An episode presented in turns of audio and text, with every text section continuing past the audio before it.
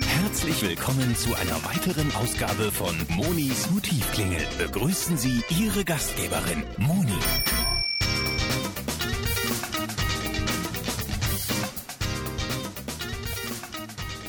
Ja, herzlich willkommen miteinander. Heute sind wir in Folge 37 von Monis Motivklingel. Und ja, ich habe so einen kleinen Strauß an Themen für heute zusammengestellt, die ich mal mit euch durchgehen wollte. Zum einen gibt es einen Rückblick auf Folge 35 und zwei auf, zwar auf zwei verschiedene Arten. Zum einen gibt es Hörermail zum Thema Serie von der Stefanie. Und dann gibt es die Auflösung des eisernen Fotografen aus Folge 35. Da gibt es zwei, zweimal eine Karten für die Fotokina zu gewinnen. Und dann habe ich noch ein Hauptthema für heute, für die Folge. Und das hat der Michael beigesteuert. Von dem habe ich auch E-Mail bekommen. Und die habe ich gleich in mein Notebook geschubst, beziehungsweise in mein Evernote, wo meine Themen so langsam aber sicher auflaufen. Und ähm, das hat mir eigentlich so gut gefallen, dass ich, obwohl das Thema eigentlich hm, so groß ist, dass man es fast nicht in eine Folge bekommen kann, habe ich gedacht, ich reiße es mal an und nehme das immer ab und zu, wenn es passt, mal wieder auf. Und zwar schreibt er, Hallo Moni, vorweg kurz was zu mir. Ich bin vor kurzem in der Ruhepause der Altersteilzeit angekommen und habe nun mehr Zeit, mich um ein lange vernachlässigtes Hobby zu kümmern. Gleichzeitig bin ich auch neu in der Welt des Podcasts und irgendwie stieß ich zufällig auf den deinigen und finde ihn gut. Das freut mich natürlich. In der letzten Folge sprachst du einen Workshop über Personenfotografie an. Da klingelte es bei mir. Ich wohne im Ruhrgebiet. Irgendwie finde ich es langsam auch mühsam, mich mit den Motiven aus den Städten oder der abgehalfterten Industriekultur zu beschäftigen. Die Menschen sind da viel interessanter. Was gibt es da für Möglichkeiten? Wie kann ich damit umgehen? Wie ist das mit Zustimmungen? Waren die Dinge vielleicht schon mal Thema bei dir? Und wenn nicht, könnte man den Themenkreis, ich sehe, es ist komplex, in der Motivklingel aufgreifen? Über eine Antwort würde ich mich freuen. Viele Grüße, Michael. Ja, Michael, das ist in der Tat ein Riesenthema. Und weil es so komplex ist, ja, habe ich da auch schon mal ansatzweise was drüber gesagt, aber auch nicht wirklich vollumfänglich sozusagen. Ähm, und deshalb finde ich das eigentlich ein ganz schönes Thema, was ich, was ich heute schon mal anreißen kann. Und vielleicht kommen wir ja immer mal wieder in den ein oder anderen Aspekten darauf zurück. Ähm, wenn du meine Suche auf meiner Website schaust, dann gibt es schon mal was zum Thema Mensch. Da geht es aber mehr darum, warum das Thema Mensch für die Fotografie so, so wichtig und so interessant ist. Nämlich da deshalb, weil wir natürlich auf menschliche Formen, Gesichter und, und alles, was irgendwie an Mensch erinnert, sind wir natürlich besonders konditioniert. Das, das spricht uns halt ähm, ja aus gewissen Urinstinkten heraus an. Wir schauen sofort auf Augen, die in einem Bild sind. Wir schauen sofort auf Dinge, die wie Augen aussehen.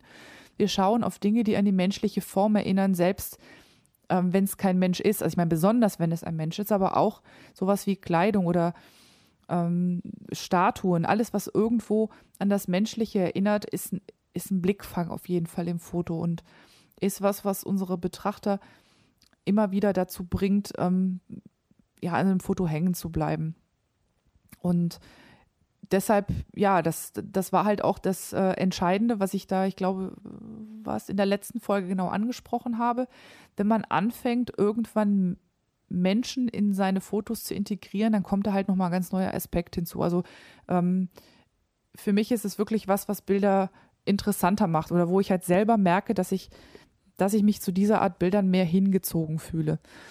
Und der Workshop, den ich erwähnt habe, das war ein Workshop zum Thema Street Fotografie, den der Chris von Happy Shooting in, Frank äh, in San Francisco gehalten hat.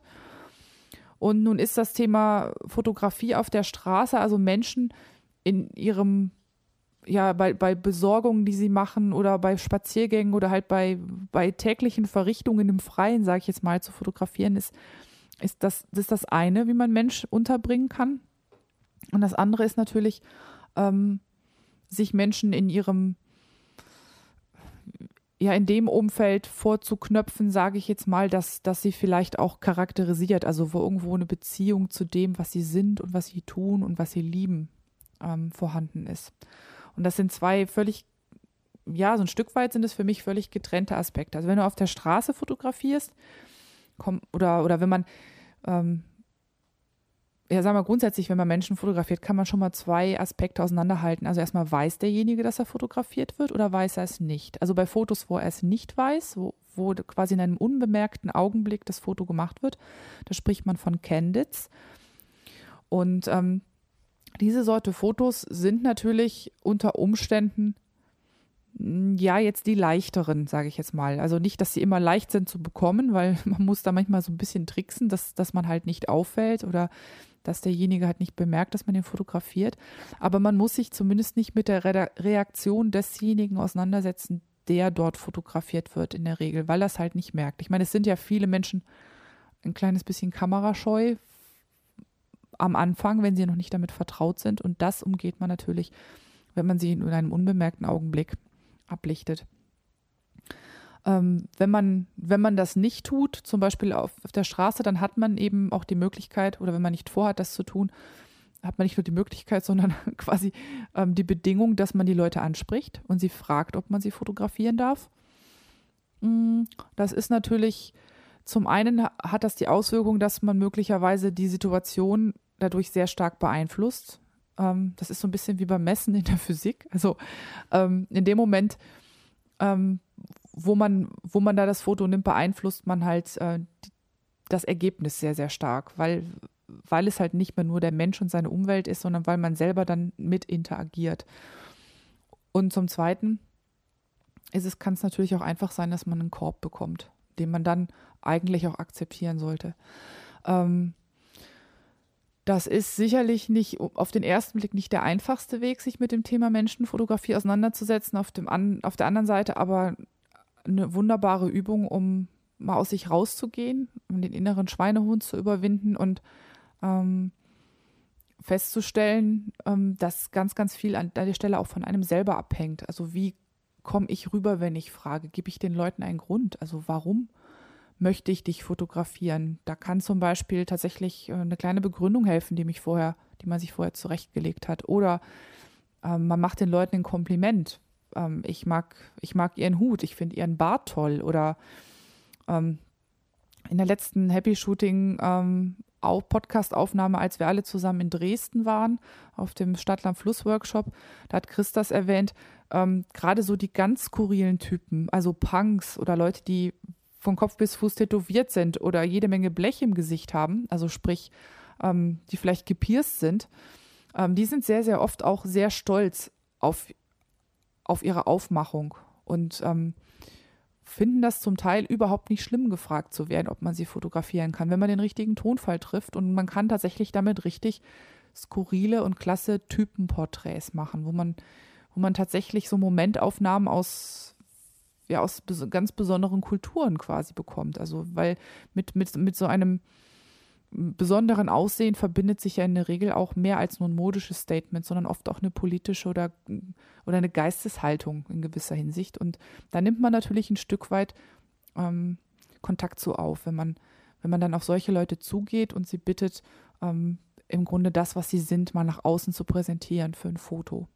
Und jemand, der so auffällig ähm, daherkommt, ist natürlich auch jemand, der ohnehin ähm, gesehen werden will in der Regel. Das heißt, ähm, da ist vielleicht auch die Hemmschwelle gar nicht so groß, tatsächlich mal für ein Foto zu posen.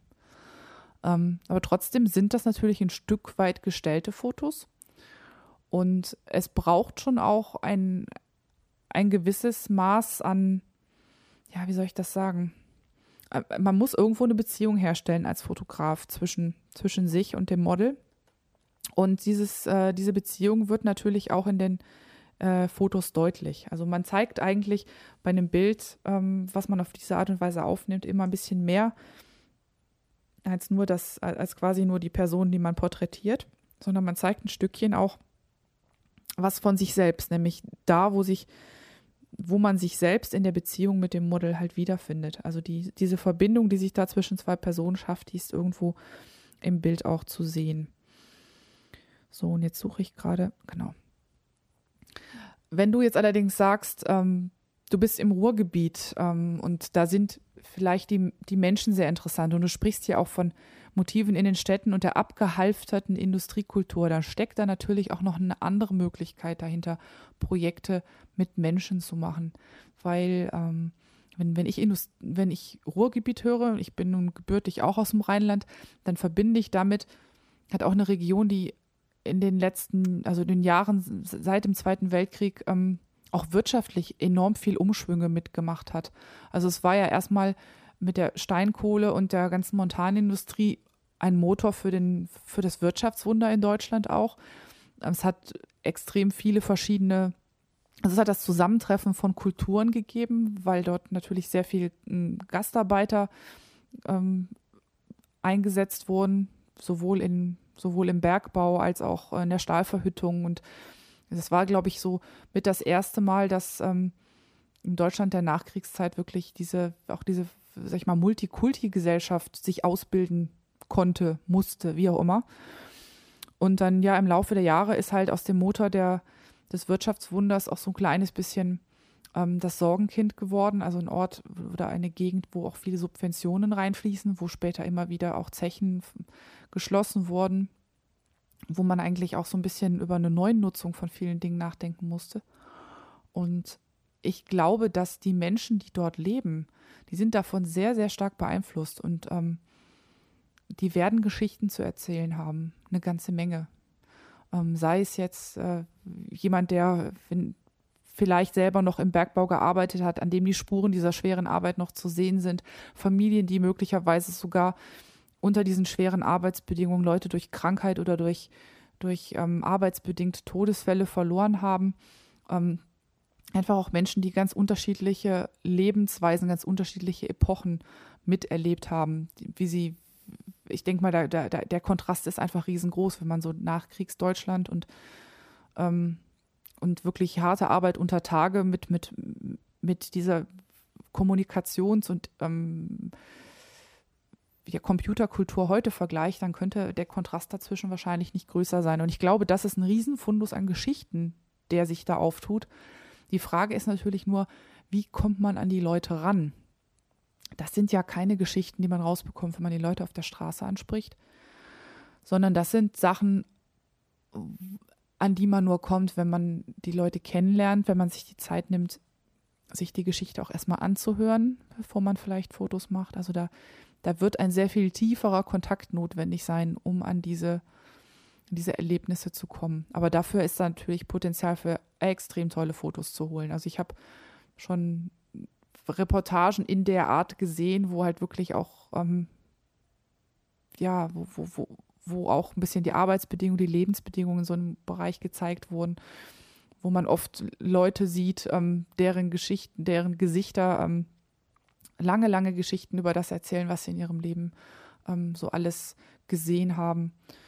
Und ähm, da ich könnte mir vorstellen, ich weiß nicht, ob du gebürtig aus dem Ruhrgebiet bist oder schon lange da lebst, so ein erster Ansatz, sich an so ein Projekt zu wagen, was sicherlich ein größeres ist, wäre, wenn du vielleicht Leute in deiner Familie hast, so, äh, die, mit denen du sprechen könntest, ähm, die vielleicht nur darauf warten, so eine Geschichte auch mal erzählen zu können.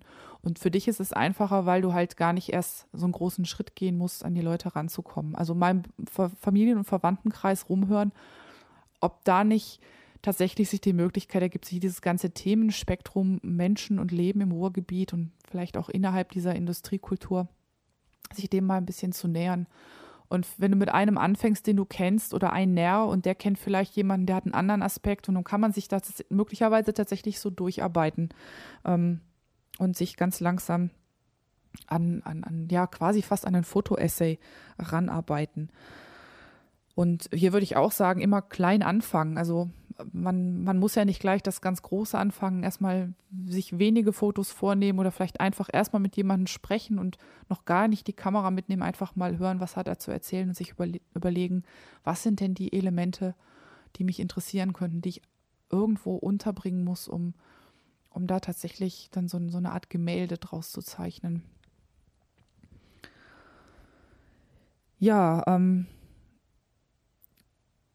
und ein paar Entscheidungen muss man natürlich auch treffen, wenn man sich ähm, Gedanken darüber macht, wie man Menschen in die Fotografie einbezieht, weil es ähm, bei der Fotografie von Menschen eben nicht nur um deren Fassade geht, sondern ähm, um das, was da drin ist, um, um das, was, was, was in den Köpfen ist, was in den Herzen ist. Und das ist einfach mehr als das Anwenden von fotografischen Techniken, ähm, obwohl die sicherlich auch nicht schaden können.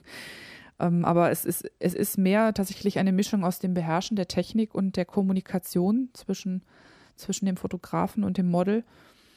Und ähm, ihr werdet es nie schaffen, denke ich mir, tatsächlich ein, ein, ein Porträt zu machen, das quasi nichts anderes ist ähm, als ein Abbild der Eigenschaften des Models, also als ein Scan, sondern ihr werdet irgendwo das, das Ergebnis mit beeinflussen. Und deshalb ist es so wichtig, dass, dass da eine gute Basis zwischen, zwischen dem Fotografen und ähm, dem, dem Porträtierten ist. Es gibt da einen Fotografen, Roderick Field, der hat mal gesagt, ähm, ein Porträt ist das Protokoll der Beziehung, die, die wir zwischen uns und dem Model herstellen. Und ähm, ich denke, je, je, je tiefer oder die Geschichte gehen soll, desto ähm, ja, wie soll ich das sagen, desto positiver muss das Protokoll ausfallen oder desto, es, es muss einfach sehr, sehr viel Vertrauen da sein. Es muss, ähm, es darf kaum Hemmschwellen geben zwischen, zwischen den beiden, also Hemmschwellen im Sinne von ähm, Unbehagen zwischen dem Model und der Kamera und zwischen dem Model und dem, und dem Fotografen. Also ich denke mal, je besser man die Leute ohnehin schon kennt, desto leichter ist da auch erstmal ähm, der Zugang dazu. Dann haben wir Entscheidungen, ähm, was das Format angeht, äh, in dem die Fotos gemacht werden. Das sind scheinbar nur Kleinigkeiten, aber sie können eventuell recht viel darüber aussagen, ob das, was äh, wir fotografieren, was wir abbilden wollen, tatsächlich auch rüberkommt. Ähm, schönes Beispiel ist, dass sehr, sehr traditionell ähm, sehr, sehr viele Porträtfotos hochformatig aufgenommen werden. Im Englischen nennt man das ja auch den Portrait-Modus. Und ähm, es kann manchmal sehr, sehr spannend auch sein, tatsächlich das, was man instinktiv als Format wählen würde, also zum Beispiel hochkant oder quadratisch oder quer, ähm, erstmal zu tun, aber dann auch mal die anderen Varianten auszuprobieren. Also was ist, wenn ich jetzt im ersten Moment hochkant angesetzt habe, mache ich doch auch mal ein paar Fotos im Querformat, gucke ich mir mal an, wo ich die Person da platziere, was, was das mit dem Bildausdruck macht. Wie viel vom Umfeld nehme ich noch mit rein? Ähm, hilft das Umfeld? Die Geschichte, die, die Bildaussage zu unterstreichen oder ist es vielleicht besser, es rauszulassen und mich auf das Gesicht oder die, den Gesichtsausdruck oder die Person zu konzentrieren? Das ist immer eine Entscheidung, die ihr vor Ort fällen müsst, die ihr auch abhängig von der Person fällen müsst. Aber ähm, seid euch bewusst, ihr trefft sie irgendwie, sei es bewusst oder unbewusst. Und manchmal ist es halt tatsächlich ganz hilfreich, äh, ein paar Varianten zu machen, um sich hinterher zu entscheiden, was, was das jetzt am besten unterstreicht. Zweite große Entscheidung, wenn ich Personen fotografiere, ist die Brennweite und auch die Blende. Äh, die Brennweite deshalb zum einen, weil sie was über, weil sie natürlich ein ganz wichtiger Parameter ist, was die äh, Schärfentiefe angeht. Also wie viel möchte ich denn im Fokus haben bei so einem Bild? Ähm, möchte ich, dass alles von vorne bis hinten scharf ist, um eigentlich alles, was im Bild ist, auch ganz, ganz ohne Frage und ohne, ohne Interpretationsspielraum abzubilden. Also tatsächlich sind da ganz stark dokumentarische, ganz starken dokumentarischen Aspekt einzufügen. Oder ist es vielleicht für mich ähm, auch interessant, Teile ganz absichtlich ähm, in der Unschärfe verschwinden zu lassen, um da mehr Raum für Interpretation durch den Betrachter zu geben. Oder vielleicht manche Sachen, die, die nicht so gut zur Bildaussage passen, dadurch auch ein bisschen ähm, denen etwas weniger Gewicht zu geben. Also das ist die Kombination Brennweite Blende, wo ihr mitarbeiten könnt, um genau um die Entscheidung zu treffen, will ich eher viel Schärfe oder eher weniger und wohin setze ich den Fokuspunkt. Und das zweite Thema, was natürlich bei Brennweite mitspielt, ist, wie viel, wie viel Abstand gönne ich denn meinem Model? Ähm, mit dem Teleobjektiv habt ihr mehr Möglichkeiten, tatsächlich ein bisschen Distanz zu schaffen, dem Model nicht ganz so auf die Figur zu rücken. Das mag für das eine oder andere, für den eine oder andere Person tatsächlich angenehmer sein. Auf der anderen Seite mit einem Weitwinkel, wo, mit dem man dann halt, um die Person gleich groß ins Bild zu bekommen, deutlich näher rangehen muss, schafft man halt beim Betrachter viel eher das Gefühl, mit dabei zu sein, mit in der Szene zu sein. Also es ist nicht so dieser Blick von außen auf etwas, dieses etwas voyeuristische, paparazzihafte, sondern es ist tatsächlich dieses mit drin sein, Teil der Szene sein. Das ist dann auch eine Frage, ähm, die man sich stellen muss. Für welchen Anwendungszweck ist jetzt welche Brennweite für mich die richtige? Oder wenn man tatsächlich ähm, in einer Fotoserie arbeitet oder einer Sequenz, also ganze, ganze Reihen zu dem Thema schießt, wechsle ich die Brennweite zwischendurch oder möchte ich, dass es äh, sich einheitlich anfühlt und bleibe immer bei der gleichen Brennweite. Also da gibt es ganz viel, was ihr, was ihr mitentscheiden könnt und solltet. Fokuspunkt habe ich eben schon mal angesprochen. Man sagt ja normalerweise, ähm, dass man bei Porträts immer auf die Augen scharf stellen sollte einer Person.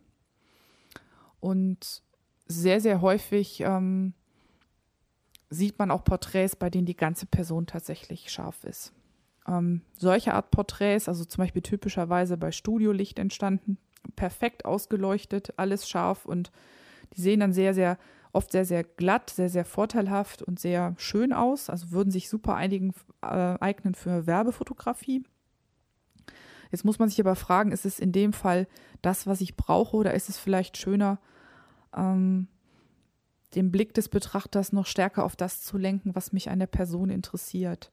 Also es gibt tatsächlich Fotografen, die ja auf die Augen scharf stellen, aber vielleicht auch nur auf eins, nämlich auf das, was der Kamera zugewandt ist und alles andere langsam in einem gewissen Grad von Unschärfe fallen lassen. Also dass die Ohren des Models nach hinten hin, also die alles, was außerhalb dieses Punktes ist, der im Fokus ist, dass das schon so ganz leicht zwar noch erkennbar, gut erkennbar ist, aber schon so weich wird, nicht mehr, nicht mehr scharf durchgezeichnet wird. Ähm, das lenkt natürlich den Blick des Betrachters tatsächlich zu dem Punkt, der im Fokus ist. Also in dem Fall, wo man auf das eine Auge scharf gestellt hat, bringt es die Leute dazu, wirklich dem Porträtierten in die Augen zu schauen, beziehungsweise in das Auge zu schauen. Ähm, und genauso kann man den Blick auch auf andere Aspekte lenken. Ähm, je nachdem, zum Beispiel können die Hände eines Menschen sehr spannend sein.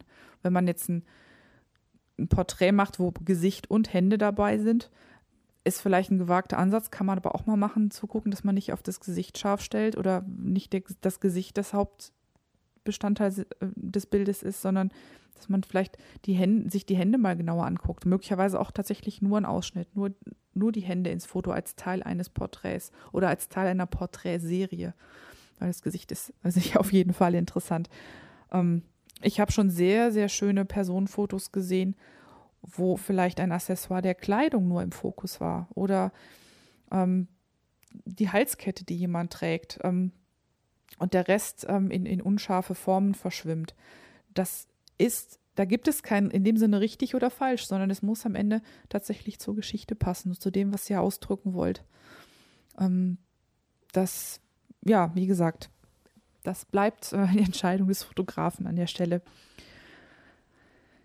Äh, anderer wichtiger Punkt noch, einer von vielen, aber ich kann sie, glaube ich, auch nicht alle aufzählen. Wohin fallen Licht und Schatten, wenn ich eine Person aufnehme? Wenn ich im Studio das mache, macht man sich in der Regel sehr, sehr genaue Gedanken darüber, über das Setup und setzt äh, ganz gezielt das Hairlight und ähm, macht, sorgt für eine gleichmäßige Ausleuchtung, schaut, dass es nicht so viele Schatten im Gesicht wird, gibt, besonders unter der Nase oder, oder unter den Augen.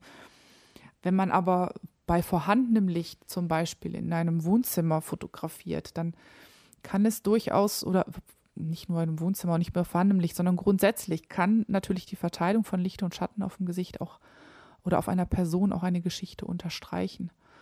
Ähm, wenn zum Beispiel ein Teil des Gesichts komplett im Schatten verschwindet und man nur einen anderen Teil wirklich sehen kann und nur daraus seine Schlüsse auf die Person ziehen kann, kann das sehr, sehr interessant sein. Es lohnt sich also, wenn man jemanden aufnimmt und man, also man ist im Kontakt mit dem Model und kann wirklich mit dem sprechen und den auch ein bisschen dirigieren, Manchmal auch einfach zu sagen, dreh mal den Kopf, ähm, setz dich mal ein bisschen anders hin.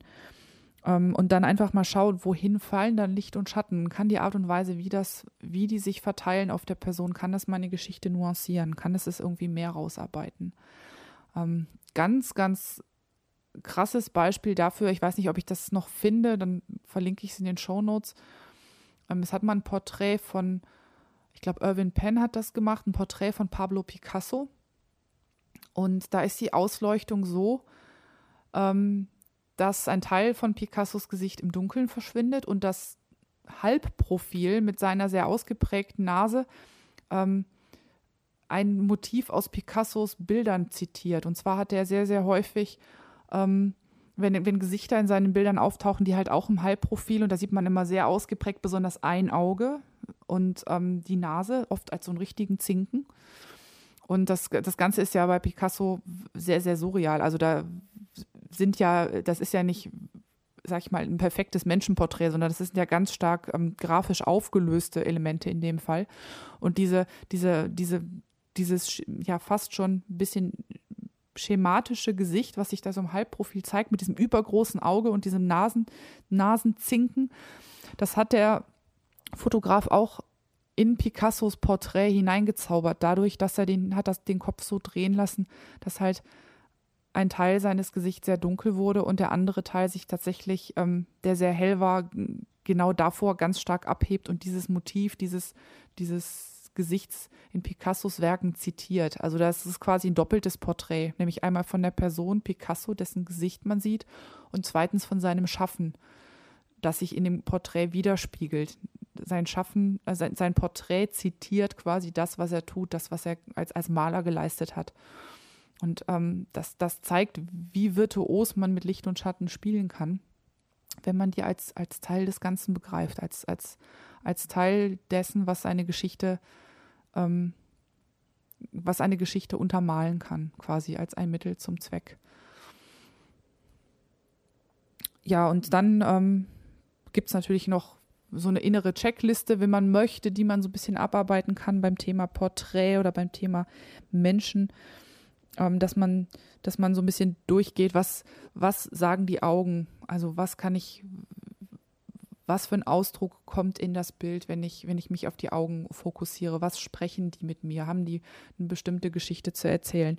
Ähm, Gibt es einen Unterschied im Ausdruck zwischen dem, zwischen dem Ausdruck der Augen und dem Mund? Es gibt ja Menschen, ähm, deren Lachen nicht bis zu den Augen kommt oder auch umgekehrt. Also, oder Menschen, bei denen es ganz, wo, wo man das Gefühl hat, das ist ganz harmonisch, das ganze Gesicht ähm, drückt, hat, hat einen Ausdruck, drückt ein Gefühl aus. Und ähm, ja, es ist äh, ein, ein, ein, es lohnt sich auf jeden Fall, die Menschen darauf auch sehr genau anzugucken, also beobachten, ohne sie jetzt voyeuristisch zu werden, aber macht die Sinne auf und ähm, betrachtet die Menschen, was, was, ähm, was sehe ich in dem Gesicht und was ähm, drückt der Mensch damit vielleicht gewollt oder ungewollt an Emotionen aus. Und dann natürlich das Thema Hände. Wenn jemand hart gearbeitet hat in seinem Leben, oder auch ein gewisses Alter einfach erreicht hat, dann ähm, kann man sehr, sehr viel auch an den Händen sehen. Handwerker haben oft sehr, sehr kräftige, sehr, manchmal auch durch schwere Arbeit verformte Hände. Ähm, Gelenke, die sehr kräftig geworden sind, ein bisschen knubbelig, manchmal Fingerkuppen, die da was darüber aussagen, ob jemand mit den Händen gearbeitet hat. Um, ähm, typisches Beispiel bei Schreinern fehlen auch schon mal Teile davon, von den Händen. Ähm, und die ganze Körperhaltung, ne? Also man kann das so ein bisschen durchgehen. Augen, Mund, Hände. Ähm, wenn man sich da mal das mal anguckt, dann hat man meistens schon recht viel Material tatsächlich für, für interessante Porträts. Ja, und ähm, du hast es noch angesprochen, Michael. Äh, wie, wie ist das mit den Zustimmungen? Wenn du diese Bilder, die du von Menschen machst, wiederverwenden möchtest, wenn du sie ins Internet stellen willst, wenn du vielleicht mal eine Ausstellung planst oder wenn du sie vorhast zu verkaufen, dann brauchst du eigentlich und auch uneigentlich ein sogenanntes Model Release, also eine, eine Zustimmung, ein, ein, einen kleinen Vertrag mit dem Modell, in dem geregelt ist, ob es Ansprüche daraus gibt, dass jemand aufgenommen worden ist oder ob du die Bilder frei verwenden darfst. Also am günstigsten wäre es, ähm, tatsächlich so, ein, so Formulare dabei zu haben, wo drin steht, ja, das Bild darf, darf ins Internet gesetzt werden und ja, ich, Herr oder Frau sowieso geboren am, bin einverstanden damit, dass die Aufnahmen hergestellt am so und so vielten verwendet werden zu folgenden Zwecken und ich äh, verzichte auf meine, auf meine Rechte daran. Sowas in der Art. Also ich bin kein Jurist, aber dafür gibt es Formulare im Internet und streng genommen braucht man die Unterschrift desjenigen, den man fotografiert hat sozusagen die Einwilligung, die Zustimmung, dass man mit den Fotos weiterarbeiten darf. Also solange du die niemandem zeigst und die nur privat in deinem Fotoalbum hast, in deinem Skizzenbuch, brauchst du das nicht. Aber wenn du mit den Bildern an die Öffentlichkeit gehst, wie groß sie auch immer sein mag, dann brauchst du das. Ähm, wenn man Leute auf der Straße fotografiert, ist das natürlich immer so eine Sache. Nicht alle fragt man. Manchmal macht man halt diese Candid Shots, diese, diese Fotografien aus der Hüfte hin äh, oder einfach nur mit dem Teleobjektiv aus der Ferne. Ähm, dann ist es eigentlich nicht in Ordnung, die so ins Internet zu stellen. Aber ist immer das berühmte, wo kein Kläger ist, ist da kein Richter. Man kann es natürlich mal versuchen.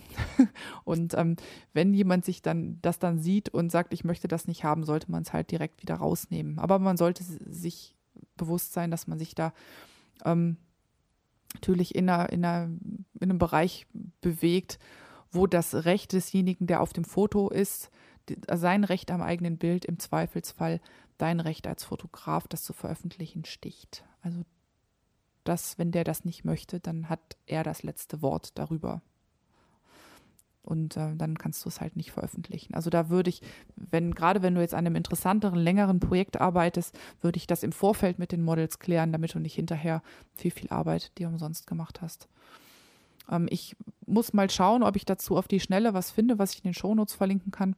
Ansonsten kannst du mal nach dem Thema Model Release oder so ich weiß nicht, ob es noch gibt, eine gute deutsche Übersetzung dafür. Wenn jemand die weiß, kann er die ja mal in die Kommentare schreiben. Ähm, danach mal äh, das mal die Suchmaschine eingeben und mal gucken. Da gibt es, denke ich, einiges an ähm, möglichen Vordrucken, Formularen, die man dazu auch im Netz finden kann, die man dann verwenden kann. So, das war jetzt ähm, ganz, ganz viel zum Thema Mensch und bei weitem natürlich noch nicht alles. Also da das erhebt keinen Anspruch auf Vollständigkeit. Da geht noch sehr viel. Ähm, aber so mal für heute soll es das mal gewesen sein. Und ähm, ich halte das Thema mal im Hinterkopf.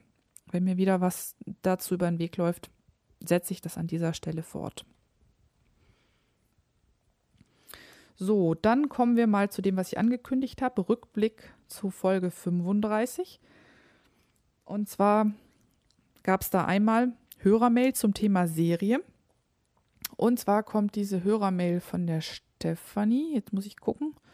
Ich hatte sie eben schon mal aufgemacht. Da ist sie. Und zwar schreibt Stefanie: Hallo Moni. Schön, dass du das Thema Fotoserien mal wieder aufgegriffen hast. Ich habe schon mehrfach dran gedacht, ich müsste dir mal eine Serie von mir schicken. Über ein Jahr lang habe ich den Schriftzug Rot gesammelt, also Rot mit TH, nicht wie die Farbe, sondern mit TH um am Ende ein Poster für meinen Freund daraus zu basteln. Rot ist sein Nachname, so nebenbei. Im Anhang findest du das Ergebnis und das ganz links unten in der Ecke ist er. Angefangen hat das Ganze durch einen Zufall. Ich habe ein paar Schriftzüge gefunden, fotografiert und kam dann irgendwann auf die Posteridee. Die fertige Collage habe ich letztes Jahr zu seinem Geburtstag in A3 ausbelichten lassen und verschenkt. Mir hat die Bilderserie viel Spaß gemacht und ich arbeite schon wieder an einem neuen Thema, beziehungsweise vielen kleinen. Natürlich noch vielen Dank für den tollen Podcast. Ich höre seit der ersten Folge regelmäßig zu, was du zu sagen hast. Die Bilderserie, Schrägstrich Collage, kannst du gerne in jeglicher Form für den Podcast verwenden. Ich freue mich natürlich, wenn du mir in der nächsten Folge ein paar Sätze und deine Meinung dazu widmen würdest. Ganz liebe Grüße, Stefanie. Ähm, ja, meine Meinung dazu ist erstmal super herzlichen Dank. Ich freue mich immer über ausführlichen Input und Hörerfeedback und Mails, besonders wenn ich sie hinterher zu Themen verarbeiten kann. Also deshalb auch speziellen Dank auch nochmal an den Michael. Ähm, das Bild von der Stefanie finde ich tatsächlich ja super interessant. Also ich wäre jetzt im Leben nicht auf die Idee gekommen, dass man so oft das, die Buchstabenkombination R-O-T-H finden kann. Und ich kann mir vorstellen, dass das eine Zeit lang gedauert hat, das alles zusammenzutragen. Die Collage besteht aus 1, 2, 3, 4, 5, 6, 7, 8 Folgen, äh, 8 Schnipseln in der Breite und 1, 2, 3, 4, 5, 6, 7, nochmal 8 in der Höhe. Die Schnipsel sind ähm, keine Quadrate, sondern Rechtecke und die ganze Collage ist auch rechteckig. Und ähm, was sie gemacht hat, um das Ganze so ein bisschen zu strukturieren, das finde ich auch gar nicht, gar nicht unelegante Idee. Sie hat quasi die, de, der äußere Rand an kleinen Rechtecken, die die Buchstabenkette R, O, T, H tragen, ist komplett monochrom, also alles in schwarz-weiß umgewandelt. Und wie ein kleiner Diamant in seiner Fassung sitzt links unten in der Ecke ein kleines Porträt von ihrem Freund, der nun mal auch Rot heißt. Und der steht auch noch vor Rot im Hintergrund. Und sie hat ihn damit quasi so ein bisschen eingefasst, wie, wie, wie ein Edelstein in einem Ring. Das finde ich eine total schöne Idee. Er ist ja schließlich auch derjenige, um den sich das hier alles dreht.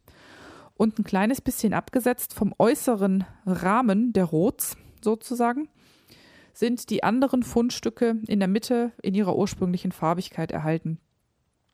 Also das Ganze ist auch sehr ordentlich geschnitten. Also das sind jetzt, ist jetzt keine Collage mit lauter unregelmäßigen Schnipseln, sondern das sind halt wirklich alles diese kleinen Rechtecke, die ähm, zu einem großen Rechteck angeordnet wurden. Und ja, und das Innere ist halt originalfarbig und das Äußere schwarz-weiß. Und was sie da alles gefunden hat, ist wirklich ganz, ganz erstaunlich. Also von, von, von Unterschriften, also handschriftlichen ROTHs bis über Ausschnitte von Schokoladenpackungen. Was habe ich da noch? Firmenbezeichnungen, ähm, Klingelschilder sehe ich, ähm, Bushaltestellen an der Rotstraße. Ähm, was gibt es da noch? Ähm, Graffitis, Schmierereien auf, auf Wänden sind da ich glaube, sowas wie ein Bieretikett ist verewigt. Also das ist ähm, ein Ausschnitt aus einem von einem Schild, von einer Fahrrad, Fahrradwegbezeichnung. Also es ist, was man sich auch denken kann, was beschriftet ist, ist irgendwie in diese Collage mit eingeflossen.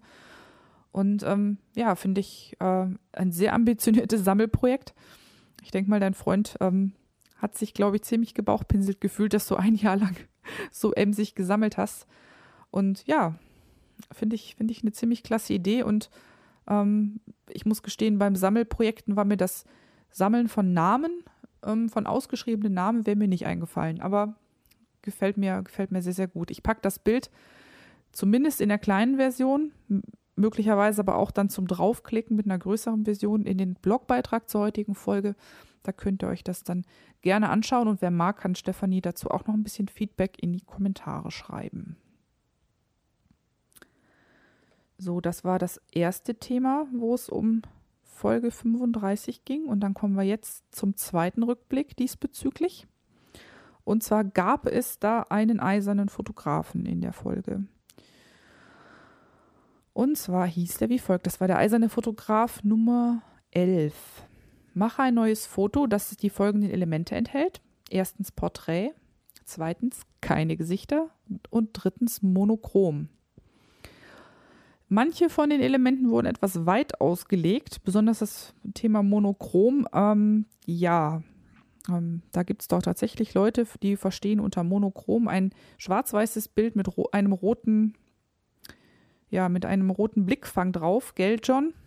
Ich lasse das ausnahmsweise heute mal durchgehen, auch wenn das für mich nicht wirklich monochrom ist. Und ja, ich meine, gut, das ist auch nicht immer ganz einfach. Aber ähm, ja, das habt ihr teilweise etwas weit ausgelegt. Dann ist mir aufgefallen, sind sehr, sehr viele Fotos darauf, die eine Geschichte erzählen. Das gefällt mir sehr gut. Also wir haben hier alle möglichen Sorten von Porträts. Wir haben Porträts, die sich, oder sagen wir mal, hm, Antlitze, sind ja keine Gesichter in dem Fall, Antlitze, die sich in zum Beispiel in einem Wasserglas spiegeln. In dem Fall ist es das Antlitz einer Kuh. Wir haben ähm, Porträts vom Frühstückstisch, also sprich, ich bin, was ich esse. Ähm, was sagt das wohl über jemanden aus, der Nutella isst oder, oder Erdnussbutter? Dann haben wir Lego-Porträts, wir haben ähm, Hosenbein-Porträts, interessant. Also, was hat jemand in der Hand? Wir haben Porträts oder, oder Geschichten, die erzählt werden über Puppensammlungen, über bevorzugte Farben im Kleiderschrank. Ähm, es ist sehr, sehr unterschiedlich und es sind wirklich einige Sachen dabei, die, die ähm, sehr schön sehr schöne Geschichten erzählen. Und ich habe mir drei rausgesucht, über die ich, zu denen ich gleich noch ein bisschen was sagen möchte. Und im Anschluss jage ich noch mal einen Zufallsgenerator über die Bilder und ziehe, ganz unabhängig davon, welches Foto mir am besten gefällt oder nicht, ziehe noch zwei, die dann eine Fotokina-Karte gewinnen. Aber fange ich mal zuerst an mit den Bildern, die ich mir rausgepickt habe, weil sie mir besonders gut gefielen oder weil ich sie in irgendeiner Form originell gefunden habe. Und auch das sind wieder drei aus mindestens fünf oder sechs. Also ich bitte all die zu entschuldigen, die da jetzt nicht runtergerutscht sind, aber ich muss mich ja mal für irgendwas entscheiden, auch wenn es an so einem Abend wie heute dann doch manchmal ein bisschen schwer fällt. Das erste Bild, was ich euch vorstellen will, ist das Foto von Duffy MD das heißt Ausrüstung. Und was man darauf sieht, also zum ersten, das Monochrome ist ist das darum da also das Monochrome ist umgesetzt dadurch, dass es eigentlich ein Schwarz-Weiß-Bild ist, das dann nachträglich so eine Sepia oder so eine leichte Brauntönung erhalten hat. Und was man darauf sieht, sind ein eine, ja, ich würde mal sagen, das ist eine Landkarte als Untergrund und darauf liegt, ähm, liegen jeweils ein bisschen spitz zueinander angeordnet ein Taschenmesser, was von links unten schräg ins Bild reinragt, von links oben leicht in der Unschärfe äh, liegt eine Taschen, zeigt eine Taschenlampe ins Bild, so eine MacLight. Und ähm, rechts im Bild sieht man einen Kompass. Also für mich sieht das aus wie eine Geocache-Ausrüstung, eine reinrassige. Und ähm, die Sachen sind halt so ein bisschen kreuzförmig zueinander angeordnet, also sternförmig zueinander angeordnet. Und ähm, das ist, sagt, sagt eigentlich schon ganz, ganz viel über das Hobby von jemandem aus. Also es ist tatsächlich so ein kleines Hobbyporträt. Was mache ich gerne? Was ist das, was mich umtreibt? Und in dem Fall ist es wohl auf Schatzsuche gehen. Was mir ähm, sehr, sehr gut daran gefällt, was den Blick unheimlich stark führt, ist so ein, so ein Lichtkeil, der von aus dem Hintergrund entlang der MacLight auf diesen Kompass fällt. Das ist so ein ganz starkes Element im Bild, woran das Auge hängen bleibt, was wirklich das Auge ganz stark führt. Das Licht kommt von hinten, wahrscheinlich aus dem Fenster, ähm, bildet so einen Lichtsaum am Rand der MacLight entlang und dann kommt so ein Lichtkeil, der genau auf die Oberfläche vom Kompass fällt. Und ähm, das ist wirklich ein ja, extrem starke Richtungsweisung quasi für das Auge ähm, des Betrachters an der Stelle. Und mm, das führt dazu, dass man auf den Kompass ein bisschen länger guckt, was auch gar nicht verkehrt ist, weil auf den allerersten Blick erkennt man den vielleicht nicht unbedingt. Das ist so ein, so ein Klappkompass, der auch einen Deckel hat und ähm, auf dem man ja auch nur schräg drauf schaut. Dadurch erschließt sich einem das nicht sofort, was es ist. Ähm, erst dadurch, dass man durch den Lichtkeil immer wieder drauf schaut, ähm, verbeißt man sich da so drin und tüftelt dann am Ende tatsächlich aus, was es ist. Also da ist so ein kleines bisschen dieser Rateeffekt drin. Hat mir gut gefallen. Finde ich, finde ich eine sehr schöne Idee und auch eine prima Umsetzung des Ganzen. Das zweite Bild ist von Dot Matchbox. Der ist auch mal wieder dabei in der eisernen Fotografenrunde. Und zwar heißt sein Bild Läufertypen. Es ist auch ein Schwarz-Weiß-Bild was ja so ein bisschen die unkomplizierteste Art und Weise ist, monochrom umzusetzen. Und was man sieht, ähm, sind die Beine von zwei Herrschaften. Also ich würde sagen, es sind eindeutig Männerbeine, sind nämlich ziemlich behaart. Ähm, zwei Herrschaften, die sitzen und sich die Laufschuhe schnüren. Und die auf dem Fußboden in der Halle auch gleich noch so ein bisschen ihre Verpflegung, also ihre ihre Energiequellen neben den, auf dem Fußboden aufgereiht haben. Und zwar der eine hat so eine ganz ähm, moderne Sportlerflasche. Man kann nicht sehen, was drin ist, aber da, daneben steht so ein, so ein Brausepulverzeug, wo man sich so eine isotonische Lösung anmischen kann. Und auch noch irgendwie so ein Vitamincocktail in einem kleinen Fläschchen. Und der andere Läufertyp, ähm, der ein bisschen unkomplizierter das Ganze sieht, hat einfach einen Apfel da liegen für die Kohlenhydrate und die Vitaminspritze und eine Flasche Wasser daneben stehen. Und ähm, das schreibt auch jemand in den Kommentaren. Interessante Perspektive, schöner Kontrast zwischen Hightech und Naturbursche. Und ähm, das trifft es sehr, sehr schön. Also wir haben ja quasi Läuferporträts, die sich anhand der Beine, ähm, des Schuhwerks und ähm, der Energiequellen ähm, ausbilden. Und ähm, gefällt mir, gefällt mir von der Idee her auch klasse, finde ich sehr, äh, sehr speziell, weil es, es ist halt zwar auf der einen Seite sind Körperteile drauf, sage ich jetzt mal, also ist es auf der, in der Hinsicht eher ein konventionelles Porträt, aber auf der anderen Seite ist es angereichert durch die Elemente, die halt auch was über die Person, also so, so Randinformationen über die Person liefern. Das ähm, gefällt mir ganz gut. Und was auch noch witzig ist, dass die zwei ähm, mit ihren Armen, die so runterhängen beim Schuhebinden, eine Lichtquelle verdecken, aber halt nur zu einem großen Teil und zwischen den Armen fällt dann so ein kleiner Lichtstreif durch, so ein Lichtpunkt, an dem sich das Auge anhängt und der Lichtpunkt ist erst am oberen Rand des Bildes und der bietet quasi so den Einstieg, von wo aus man das Bild dann erkunden kann. Also man guckt auf diesen hellsten Punkt und geht dann runter, die Arme entlang, kommt zu den Schuhen, wo die Schnürsenkel gebunden werden und von da aus dann tatsächlich zu den ja, Ingredienzien, Wasser, Apfel, Brausepulver und Energy Drink. Ähm, sehr, sehr coole Umsetzung. Hat mir gefallen. Ja, und dann haben wir hier noch ein ganz klassisches Beispiel Street Photography von der Crow's Feet, von der Pauline. Und ähm, da bin ich die ganze Zeit überlegen, ob die Person tatsächlich noch drauf ist. Also das ist eine Straßenszene, die man hier sieht, auch schwarz-weiß, also monochrom. Und da sieht man den vollbepackten Einkaufswagen einer vermutlich obdachlosen Person. Ihr kennt das ja, die haben dann oft Wagen, wo, wo dann die bis oben vollgetürmt sind mit, mit Säcken und mit Gegenständen und mit Schlafsäcken. Also sie führen ja quasi ihr ganzes Hab und Gut immer mit sich, weil sie oft auch jede Nacht woanders übernachten. Und ähm, diese Wagen sind dann auch hier im Bild nicht nur hoch gestapelt, sondern es wird an jeder Ecke noch was drangehängt. Also wo immer möglich wird halt Hab und Gut untergebracht. Und so ist das quasi das ist, ja, das ist ein ganzes Leben, was da drin hängt. Ein ganzes Leben, ein ganzes, das sind alle Besitztümer, die ein Mensch hat, der auf der Straße lebt, die an diesem Wagen untergebracht sind.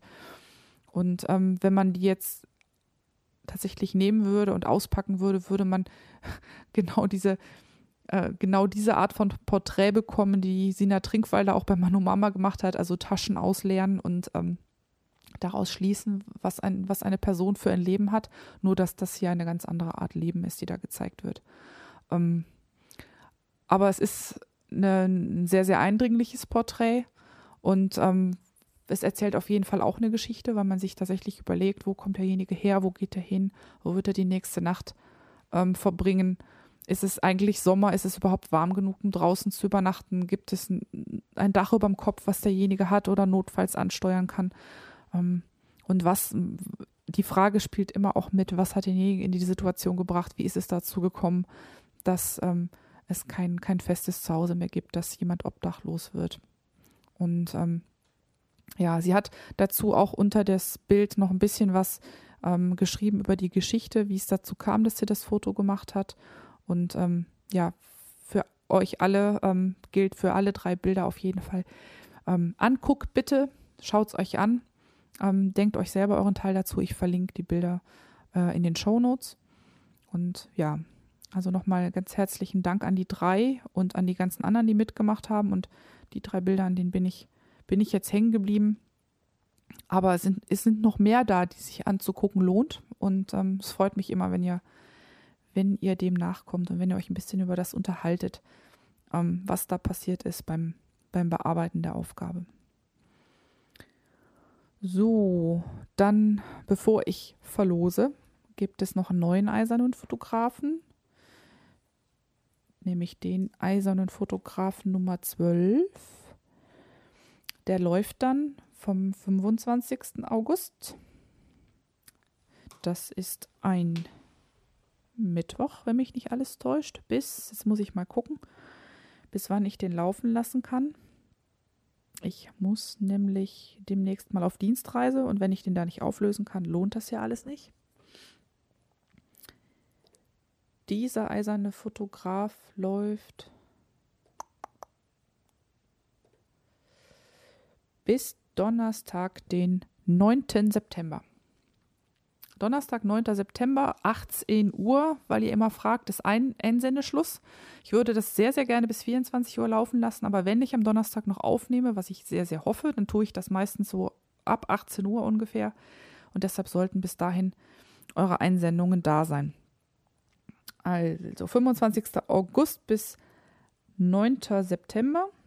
Eiserne Fotograf Nummer 12 und die Ingredienzien lauten Erstens, wie in einem Traum. Zweitens, etwas, das mit dem Buchstaben M beginnt, M wie Monis Motivklinge. Und drittens, kein Bett.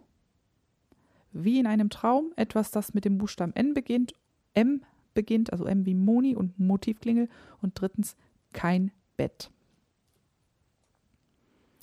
So, und dann werde ich mal den Zufallsgenerator anschmeißen. Wir haben insgesamt, wenn ich das richtig sehe, 30 Einsendungen, also 30 Bilder, die es in diesen Diskussionsbeitrag geschafft haben. Eins davon fällt raus, weil es zu alt ist. Und herzlichen Dank an den Autor, der auch gleich zugibt, dass es zu alt ist, weil es nämlich nicht im entsprechenden Zeitraum aufgenommen worden ist.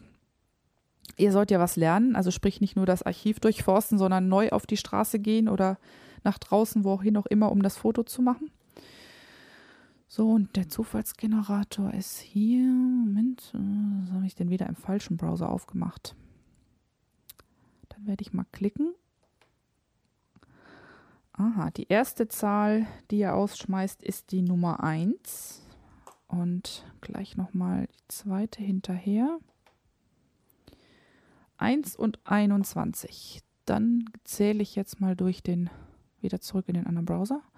Zähle ich mal durch den Thread durch. 1 ist einfach, das ist Migova. Wenn mich nicht alles täuscht mit Vornamen Michael. Du hast eine Fotokina-Karte gewonnen. Ähm, mail mir mal an moni.monismotivklinge, damit ich deine E-Mail-Adresse habe. Dann schicke ich dir den Code zum Ticketshop zu, wo du dann diese Karte quasi abrufen kannst. Und Nummer 21. Nächstes Zählen dauert jetzt noch ein bisschen länger. 7.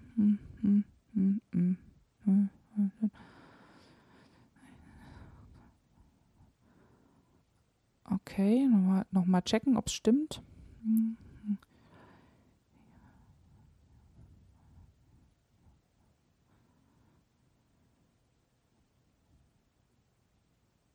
Ja, scheint zu stimmen. 21 ist Wicked F. Das ist ein Porträt ohne Gesicht, ein schwarz-weißes, bei dem man die Schulter nur sieht und den Haaransatz. Und der Herr Migova hat ähm, seine Lieblingskatze abgelichtet, die uns aber leider auch ihr Gesicht nicht zeigt, nur von hinten zu sehen ist, was sehr schade ist, weil das eine ausgesprochen hübsche Katze, das weiß ich schon von anderen Bildern. Also ihr zwei bitte Mail an mich, moni at monis Motivklingel, dann gibt es den Code zu den zu jeweils einer Karte für die Fotokina. Und ähm, das ist eine Tageskarte. Und äh, da wünsche ich euch ganz viel Spaß beim Fotobummel Ende September auf der Fotokina in Köln. So, und beim nächsten eisernen Fotografen, wie ich schon sagte, 25. bis 9. 25. August bis 9. September. Da gibt's, werfe ich nochmal drei Karten für die Fotokina in die Lostrommel. Und äh, ja, wer Lust hat, so eine Karte zu gewinnen, möge sich beteiligen. Und ähm, ja, bitte neues Bild, keins aus dem Archiv und ja, folge den Regeln. Ich werde dazu wieder entsprechend äh, die Kommentare in die Shownotes packen und auch einen neuen Beitrag bei Flickr dazu einstellen in der Motivklingelgruppe. Ich muss mich nochmal entschuldigen. Ich habe nämlich was verbaselt und das muss ich auch beim nächsten Mal besser machen, seit Flickr das Layout geändert hat. Ähm, hat sich auch die Art und Weise geändert, wie man Fotos zum Beispiel äh, in so einen Diskussionsbeitrag reinposten kann. Nämlich den HTML-Code, den man benötigt, den man sich kopieren muss, um das Foto reinzupacken, den gibt es nicht mehr unter alle Größen oder all sizes, sondern man muss jetzt auf sein Foto draufklicken, so dass man tatsächlich eine Seite hat, wo eben nur dieses Foto und die Kommentare dazu sind. Und dann gibt es über dem Foto einen Button. Im Englischen heißt der Share This. Ich weiß nicht, wie er auf Deutsch heißt, aber das kann man dann entsprechend leicht nachgucken. Und da gibt es dann verschiedene Möglichkeiten, anderen von diesem Foto zu erzählen oder dieses Foto mit anderen zu teilen. Deshalb heißt es ja Share This. Und der zweitunterste, den kann man aufklicken, den Link, da steht Grab HTML. Und da kann man dann auswählen, wie groß das Foto sein soll, von dem man sich den Code kopieren soll. Und für die Motivklingel und für den eisernen Fotografen wählt ihr bitte Small. Und dann bekommt man oben so ein Schnibbelchen Programmcode quasi, das kann man sich kopieren in die Zwischenablage. Dann läuft man vielleicht ins andere Browserfenster, wo man noch den Diskussionsbeitrag offen hatte, scrollt ganz nach unten in das Eingabefeld und lädt seinen Programmcode damit Paste ab. Und dann drückt man auf Senden und dann ist das Bild drin. Das werde ich auch nochmal ganz neu ähm, zusammenfassen und beschreiben und auch nochmal ähm, zu, dem, zu dem Beitrag zum eisernen Fotografen dazustellen auf Flickr, damit ihr Bescheid wisst. Aber ich habe gesehen, viele von euch haben das natürlich ich meine, sowieso geschafft, ähm, das einzu, einzubauen. Und ähm, ja, ich bitte nochmal um Entschuldigung, dass ich da ein bisschen spät dran bin mit dem How-To. Ähm, ich gelobe Besserung, ich werde es nachziehen. Und besonders schlimm ist, dass mich zwei von euch schon darauf hingewiesen haben und ich habe es immer noch nicht geschafft, das anzupassen. Ähm, aber ja, wird, wird sich dann jetzt ab sofort ändern. Und wenn es da Fragen gibt und ihr kriegt das Ding partout nicht, euer Bild nicht in den Diskussionsbeitrag, ähm, lasst es mich bitte wissen, schreibt mir eine E-Mail. Ähm, Das kann ja immer mal passieren, besonders wenn man vielleicht Flickr vorher noch gar nicht kannte und sich neu eingeloggt hat. Dann muss man sich erstmal zurechtfinden. Lass es mich wissen, ich helfe gerne. Daran soll es nicht scheitern, das Bild tatsächlich ähm, zur Aufgabe einzureichen. Nicht vergessen, auch den Tag zu setzen, also das Schlagwort MMKEF und in dem Fall 12. Das gehört dazu, dann kann man nämlich später auch sich alle Fotos auf einmal angucken, die mit diesem äh, Schlagwort gekennzeichnet worden sind. Gut, das war's für heute. Ähm, ich bedanke mich nochmal ganz herzlich dafür, dass ich so viel E-Mail-Feedback bekommen habe. Hab hat mich ganz besonders gefreut. Und ähm, auch für die rege Beteiligung am Eisernen Fotografen muss ich euch ein dickes Lob aussprechen. Hat Spaß gemacht und das auch zwischendurch immer mal anzugucken, wie sich das Ganze so entwickelt hat. Ich wünsche euch ähm, weiterhin viel Losglück bei der Auslösung fürs nächste Mal. Und ähm, ihr zwei, die ihr gewonnen habt, Migova und WickedF, bitte E-Mail an mich, ähm, damit ich eure E-Mail-Adressen habe und euch den, den Code für das Ticket zuschicken kann. Ich äh, melde mich also hiermit ab zur demnächst 38. Folge und ähm, bis dahin, bleibt mir gewogen. Ich wünsche euch was. Tschüss.